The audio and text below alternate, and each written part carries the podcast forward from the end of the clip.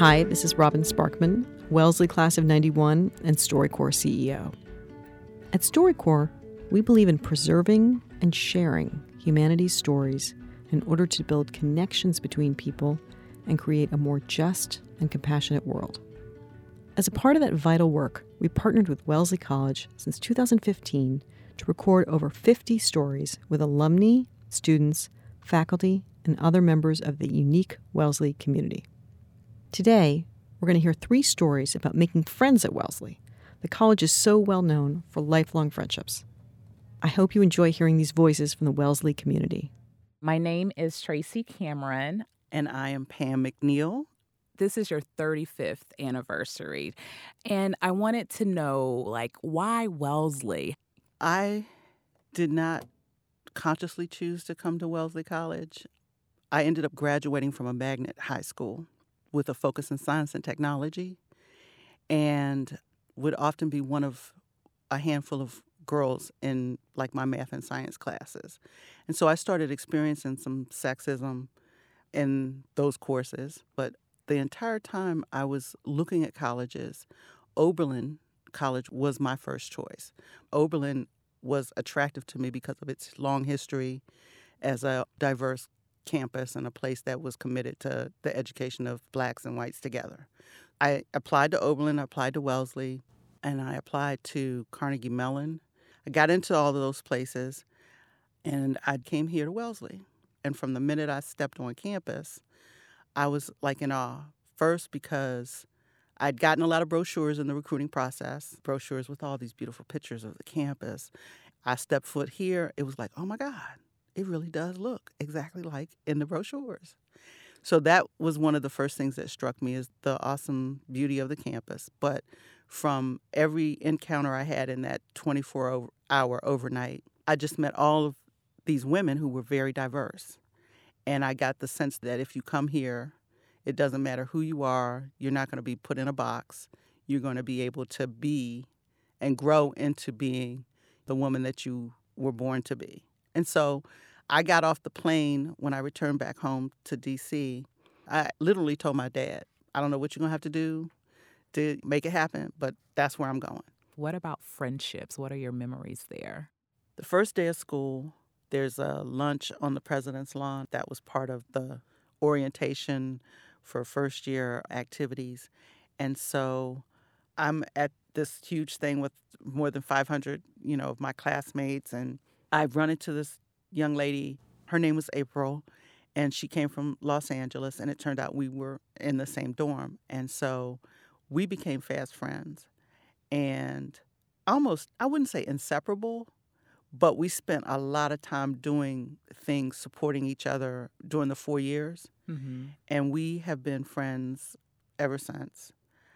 My freshman roommate was very different from me. She was extremely introverted, extremely shy. She became my shadow probably for the first 6 months.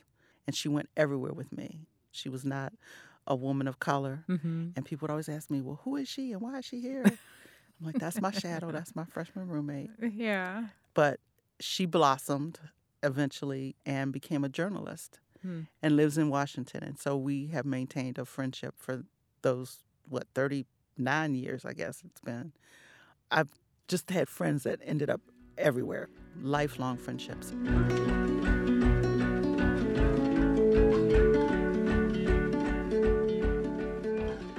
My name is Evelyn Goh. I'm 70 years old. I'm speaking with Ann Damsgaard, who was my roommate and college classmate for the 4 years at Wellesley. I'm Ann Damsgaard. My age is 71. When I first came to Wellesley, I had never been away from home for even one night, so I actually was quite homesick. But I remember meeting you the very first day, and we had such a great friendship right from the beginning that was a very significant effect in ameliorating that aspect for me. We seem to have an ability to chat and talk with each other so easily right from the beginning. And then after college, I remember we could have 3-hour phone conversations without any problem at all. So it was a very easy and natural relationship right from the beginning. Well, we had a ritual of actually gathering after dinner, having a coffee, listening to music. I remember so fondly of listening to Camelot umpteen million times. All right. And then, you know, sometimes with other friends from down the hall, most often, and then breaking up and going off to our individual studies. And that was a required ritual. It gave us the way to get through the night. Right. It was really fun. I remember doing that, and it just was a nice bonding time. And we could talk about anything. We could talk about the politics of the day or frustrations with school or anything. It was almost a little bit like a family having dinner together. It was a chance to chat about your day and what you were thinking about. I knew that Anne came from the Northeast and I came from Long Island, so we had some common bonds. We knew the geography of the area. We weren't too far from home. And then later we discovered we had many deeper ties. Unexpectedly, I learned that her father had come from China, and his family had been 4 generations in China, where my parents came from. And that was something we learned a lot more about as time went on, and it gave us another level of bonding, which I think has helped.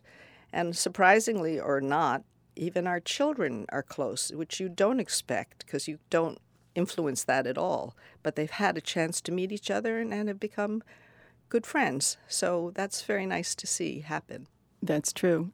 It was such a special thing to be able to just develop your relationships with women and really enjoy other women, and they were so remarkable.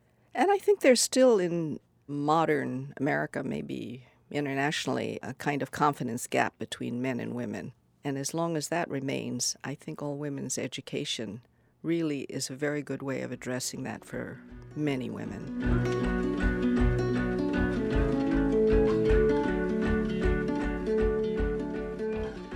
My name is Anne Clark Rockefeller Roberts, and I am from the class of 1956.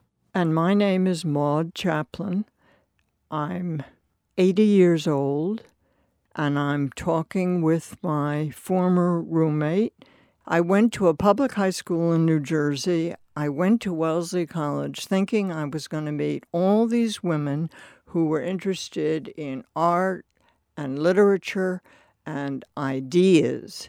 And this was actually the day of registration. I was filled with anticipation, standing in line, looking at all these, we called them girls then, and I probably looked somewhat reserved because I'm a shy person. I was doing the same thing, filled with anticipation and excited to be there. And I'm curious and also feeling shy, and I'm protective of my family name, which sometimes caused discomfort from other people. Then I saw this tall, graceful woman, so I kind of sidled over and said, "Oh, that's a beautiful piece of driftwood. Where did you find it?" And then we just fell into conversation. And our sophomore year, we became roommates, and we were roommates throughout. We met each other, and there was an initial connection. Mm-hmm. And there was another one, too, which I didn't really appreciate at the time, but you did tell me later. You introduced yourself as Anne Rockefeller. You had to. I mean, that was your name. And I said immediately, "Oh, that's the name of my postman." Which means you saw me. Right. That Rockefeller was just the name of your postman. Right, exactly. Which is fantastic. I could see relief or something coming over your face. But what really got us together, I think, was we both were interested in those who didn't have the opportunities that we had. The less fortunate in this world, and what can we do about it? Yes. And we were both very interested in that all the way through Wellesley. I found being in a woman's college where you weren't either competing with men all the time or trying to get a date. Right. I found it absolutely wonderful. We had good years at Wellesley. I mean, my memories are almost all good. I will tell you one story on you. You met your future husband in England, and you were smitten. And he was at seminary in Wisconsin. Episcopalian seminary. And so you used to go out to see him every weekend that you felt you could. And you came back from one weekend, and we were walking together to class, and I said, Anne, we're going to have a quiz today on Don Quixote. And you said the 1950s equivalent of, oh, my God, yeah. I haven't read it yet. So I very quickly told you what it was about. So we took the quiz, and you got an A-, and I got a B+. I was very bitter about that. I would imagine. But our friendship survived. Yes. I have had several lifetime friends, the most close one being you, most loyal.